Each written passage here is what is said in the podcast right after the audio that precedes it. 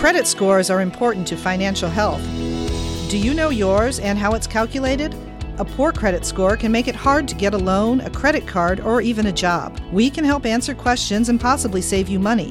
Hi, I'm Diane Freeby of Notre Dame Federal Credit Union, inviting you to schedule a free financial checkup today at notredamefcu.com/elevate. You already share our values, why not share in our benefits? Notre Dame FCU. Welcome to Truth and Charity with Bishop Rhoades. Special thanks to Notre Dame Federal Credit Union for underwriting the show. I'm Kyle Hyman here with our good bishop, and today we're going to talk about a gospel writer, a saint. You've mentioned that the book of John is your favorite. St. John Yes. is, is one of your favorites.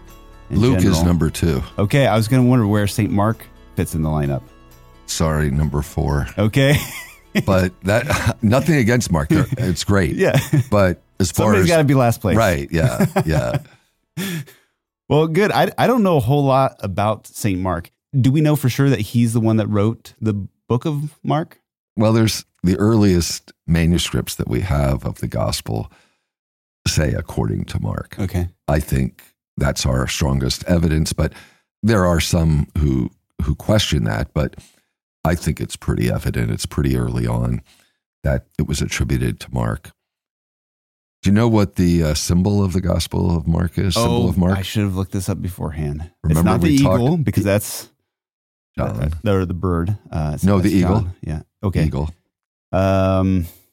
Okay, we've got an ox, a a Yeah. person, The and ox a lion. Yes. Oh, it's the oh, was it ox? It all, they all has to do with how the gospel begins. okay. So you're right. The lion is St. Mark Okay. Because Mark's gospel begins with John, the, mighty roar of John the Baptist Ah. calling to repentance. Yes. And then you have Matthew beginning with the human genealogy of Jesus. That's why he's always depicted as a man. Uh huh. John begins with, In the beginning was the Word, and the Word was God. This amazing, incredible, soaring theology, Uh huh. the eagle. Okay. And then Luke, the ox. Because how does Luke's gospel begin? It's the sacrifice of an ox that Zechariah was offering in the temple. Oh, okay. Who So who came up with that? Well, You have any idea? these, these four symbols go back to a prophecy in the book of the prophet Ezekiel. oh, right. And the church interpreted the four living creatures that are mentioned in Ezekiel chapter 1, verse 10, as symbolic of the four evangelists. So Huh. it really borrowed from the book of Ezekiel. And I think it's even, I can't remember, I think it's even, those four symbols are also in the book of Revelation. But, you know, that's a good question. When did the church start using these? I don't remember. Huh. That's something I have to look up. well, Saint Mark is mentioned in the Bible elsewhere. Like he's he was what, Well- not one of the 12 No, he wasn't, but he was a disciple of St. Peter. Mhm. Okay. If you read the first letter of St. Peter in giving greetings, St. Peter also testifies and sends greetings from, he says, from Mark, my son. Hmm. So Mark was like a spiritual son. Mhm. And this is when Peter was in Rome. So the church was undergoing this severe persecution. It was under the Emperor Nero. And of course, Peter was eventually martyred, crucified. But Mark was with him. And it's believed that the Roman Christians kind of asked Mark to, to write down Peter's, you know, memories Mhm. that Peter would have shared these things about his experience of the life of Jesus, things that Jesus said and did, his miracles, his passion, that he kind of shared it with Mhm. Mark and he wrote them down. That seems like what happened. Uh, you can definitely see when you read that gospel that there's a lot of, in it about persecution and like to be strong in the midst of persecution. So that was what was going on when Mark was writing the gospel, this pers- severe persecution by the Emperor Nero. So there's a lot of hints like that. So we believe that the, and most scholars say that Mark was written, the gospel was written in the 60s. Okay. So it was before Jerusalem fell and the temple was destroyed in the year 70. Because if that had already happened, that would come through in the gospel. In other words, it was something that was still seen to be in the future. But the other question is there also is a Mark, sometimes referred to as John. A lot of times they had double names, by mm-hmm. the way. John Mark. And he's mentioned in the book of Acts of the Apostles. He was a cousin of Barnabas. Oh. And he would have accompanied St. Paul on his first missionary journey. Hmm. Now, is that the same Mark? There's different opinions on that. We uh-huh. really don't know for sure. Maybe it was. We do know that somewhere, like in that first missionary journey, John Mark kind of left. He kind of, you know, decided not to continue with Paul. Okay. And that upset St. Paul. Now, again, this was Barnabas's cousin. And later, Paul and Barnabas got into an argument about this. And, you know, the there was a dispute because Barnabas wanted to welcome John Mark back, and Paul didn't want him back. so, anyhow, I, there was a reconciliation later on. Paul does speak with appreciation of Mark as a co-worker of the gospel, but so that's an interesting little thing. But but was that John Mark the same one? Um, we're not sure, but we know he was a Jewish Christian. He wasn't a Gentile. You can tell that his Greek wasn't as polished as, let's say, the other evangelists. There's some thinking mm. that his mother was the one, his mother's name was Mary in Acts of the Apostles, who owned a home in Jerusalem. And it was a pretty large home because Christians would meet there. And some say that was possibly the upper room. That's where the upper room was in her house. And that's where the disciples stayed after Jesus' ascension. So we don't know that for sure, but you know that it's the same Mark or Mark's mother. Clearly, though, as I said, Mark was writing for the Roman Christians. His gospel then spread to other Christian communities, to other churches, but it was clearly a church in crisis. Mark's gospel, by the way, a lot of it you'll find in Matthew and probably about 90% of Mark's gospel is in Matthew, hmm. but Matthew expounds on a lot of things. Uh-huh. And about 55% of what Mark wrote is in Luke. So it's believed by most scholars that Mark was the first gospel written. There are some, a minority of scholars, who say that Matthew was written first. Keep in mind, in the early centuries of the church, that's why we have Matthew first in the New Testament. That was considered the first gospel. But a lot of scholarship in the last two centuries has come to the conclusion that Mark was the first because you see a lot of Mark in Matthew and in Luke. There's different arguments we don't have to get. It's called the synoptic problem, like which was first and all that. But huh. but in any case, was Mark's gospel a source for Matthew and Luke and John for that matter? Or if Matthew would have come first, maybe he kind of just communicated a lot of things in a shorter way. So there's different things. You can tell it's a Roman setting. Mark uses in his gospel some Latin words that, uh, like military terms like legion and the praetorium and the centurion. These are not in the other gospels, names of coins and all that kind of stuff. So huh. it's clear that he's writing to Gentiles, that he's writing to these.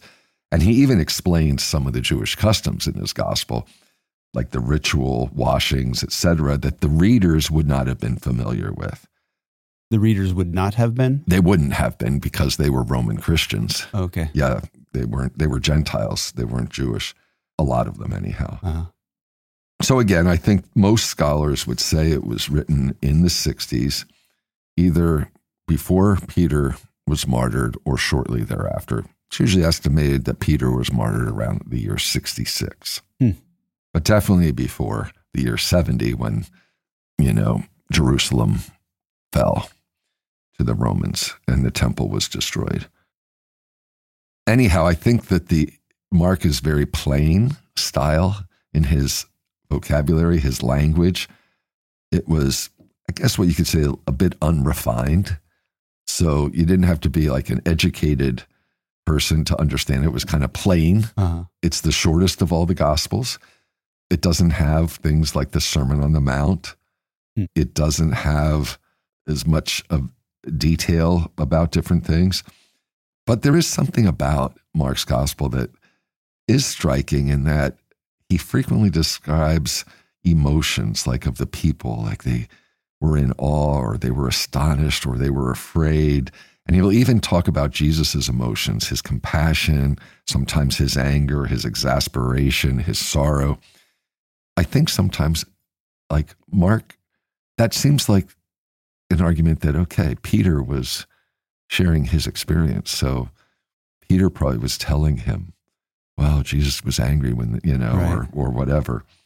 The heart of his theology, of course, is Jesus being the Messiah, the Messiah who suffered and died and rose again from the dead. In many ways, you can see kind of St. Paul and St. Paul's emphasis on the cross and the resurrection, the kerygma, Hmm. which is an argument that Mark did spend time with St. Paul because you can see some of that in Mark's gospel. A lot about discipleship in Mark's gospel, about the deep bonds of communion that Jesus was forming with the disciples and preparing them for the ordeal that they would face. But then at the same time, Mark shows how often they didn't understand or they were hard, they doubted, they were inept, Mm. you know, like so the human side of the disciples really come through in Mark's gospel, how they even abandoned the Lord at, in the Yeah. garden, etc. They stumbled a lot. So there's something very real about it that I would say, and his, and as I said, his bold portrayal of Jesus in Mark's gospel, Jesus refers to himself as the Son of Man. But the very beginning, the very first verse of the gospel, what does Mark write? The first verse, let me find it here. It says, The beginning of the gospel of Jesus Christ, the Son of God. Hmm. And then he goes on, as it is written in Isaiah the prophet, Behold, I send my messenger before thy face. So, in other words, by starting out, this is about Jesus Christ, the Son of God. Mhm. But all through it, it's about Jesus calling himself the Son of Man, etc. But then at the end of the gospel, the very end, right before, not the very end, because there's a chapter on the resurrection, but right after Jesus dies, the centurion, Jesus, of course, uttered a loud cry, breathed his last. The curtain of the temple was torn in two from top to bottom. And, and Mark tells us, and when the centurion who stood facing him saw that he thus breathed his last, he said, Truly, this man was the Son of God. Interesting. Is that how the other gospels would refer to him as this? Would they call him the Son of God during his time on earth? You know, you have to look at each gospel. I mean, very clearly in John's gospel, there's a lot about Jesus' sonship. Uh huh. uh, being the son of the Father. But Jesus usually, when he's speaking, will say, speak of himself as the Son of Man. But the Mhm. evangelist will bring in being the Son of God. Now, there is that profession of faith by Peter in Caesarea Philippi, where Jesus said, Who do people say that I am? Yeah. And, you know, and then he said, Who do you say that I am? Well, in Matthew's gospel, Peter responds, You are the Christ, the Messiah, the Son of a living God. Huh. But in Mark's gospel, it's just, You are the Messiah. Uh huh. Okay, so those are some of the, the differences that Yeah. we can see. Because probably in the moment, there's some ambiguity that he's not saying that he's the Son of God all the time, like in, in public. Right. But afterwards with the context, we know that he was the son of God, so he can throw that at the beginning and the end. Right. But during his life on earth, maybe it wasn't referred yeah, to. That I mean, the, mo- the strongest thing is the way Jesus talked to God, the Father. I mean, Abba. I mean, that was that was unheard of. I mean, he had this relationship that he himself spoke of him, spoke to God in this way, Papa. uh-huh. well, there's so many of like Right. I'm going to my father, or Right. all, all of these different references Right. elsewhere without saying specifically. I Now, and, the son but you see it more in John's gospel, like where Jesus says, "The Father and I are one." yeah, yeah, that doesn't appear in the synoptic gospels. That doesn't appear in Matthew, Mark, and Luke. okay, Right. Huh. I would say with Mark, the emphasis is definitely on messiahship. But why did he write it though? You see in that that first verse, you know, when when he says very clearly the beginning of the gospel of Jesus Christ, the Son of God. in Mark chapter 14, there's a story of a young man who is following Jesus and he's wearing nothing but a linen sheet Yeah. over his body and they they grab him but he gets free and runs away naked. Yeah. And there's a theory that that is Saint Mark. I know. Are you familiar with that? I am, yeah. I don't think there's any evidence for that. Right. I don't know where that story arose, but but no, I have heard that. Yeah, so you don't you don't have a take on I that? don't have a take on it. No, I should mention um, that what happened after Peter's crucifixion. We know that Mark went on to Alexandria, Egypt, and he's considered the founder of the church in Alexandria. Mm. So that became a very important Christian church. It's one of the patriarchal churches like Antioch, Rome, Constantinople, like the major churches in the early church, the ones with the most authority because they were founded by, you know, apostles like this or Mark. And the Coptic Christians, those are the Christians in Egypt, you know, consider Mark, venerate St. Mark a lot because that's where he lived and that's where he died. And there's stories about his martyrdom there. So I think that's something to add. How was he martyred? You know, I don't think we know for sure. There are some accounts I know of him being uh, dragged over rocks and tormented and put into prison, but I'm not quite sure if we, we know for sure. Okay. Well, you mentioned the idea of that figure in the garden Uh-huh. who just had the linen on. There's another story that he was one of the 72 that Jesus sent Oh, okay. forth, one of the 72 disciples. Again, there's nothing in the text that tells us that, but some of these stories did arise.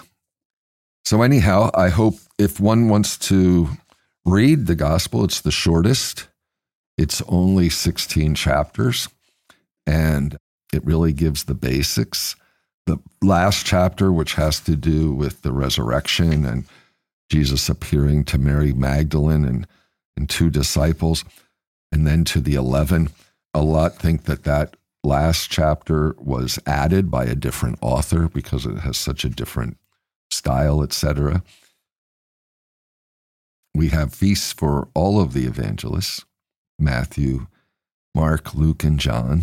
And Mark's is April 25th.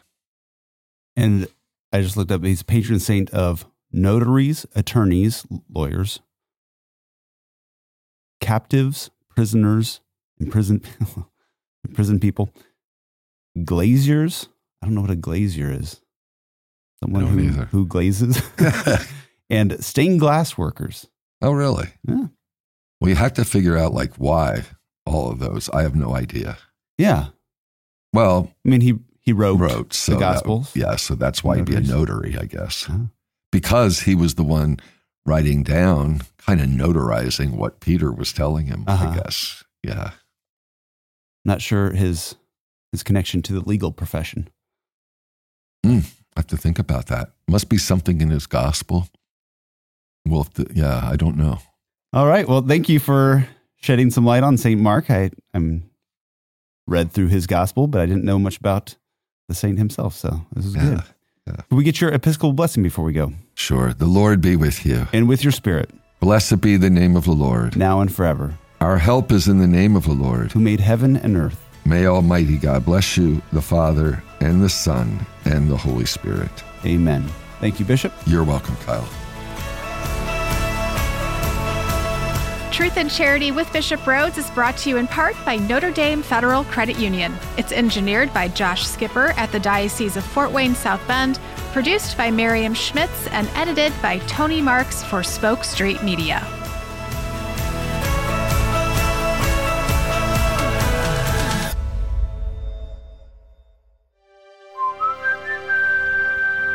This podcast is part of the Spoke Street Network.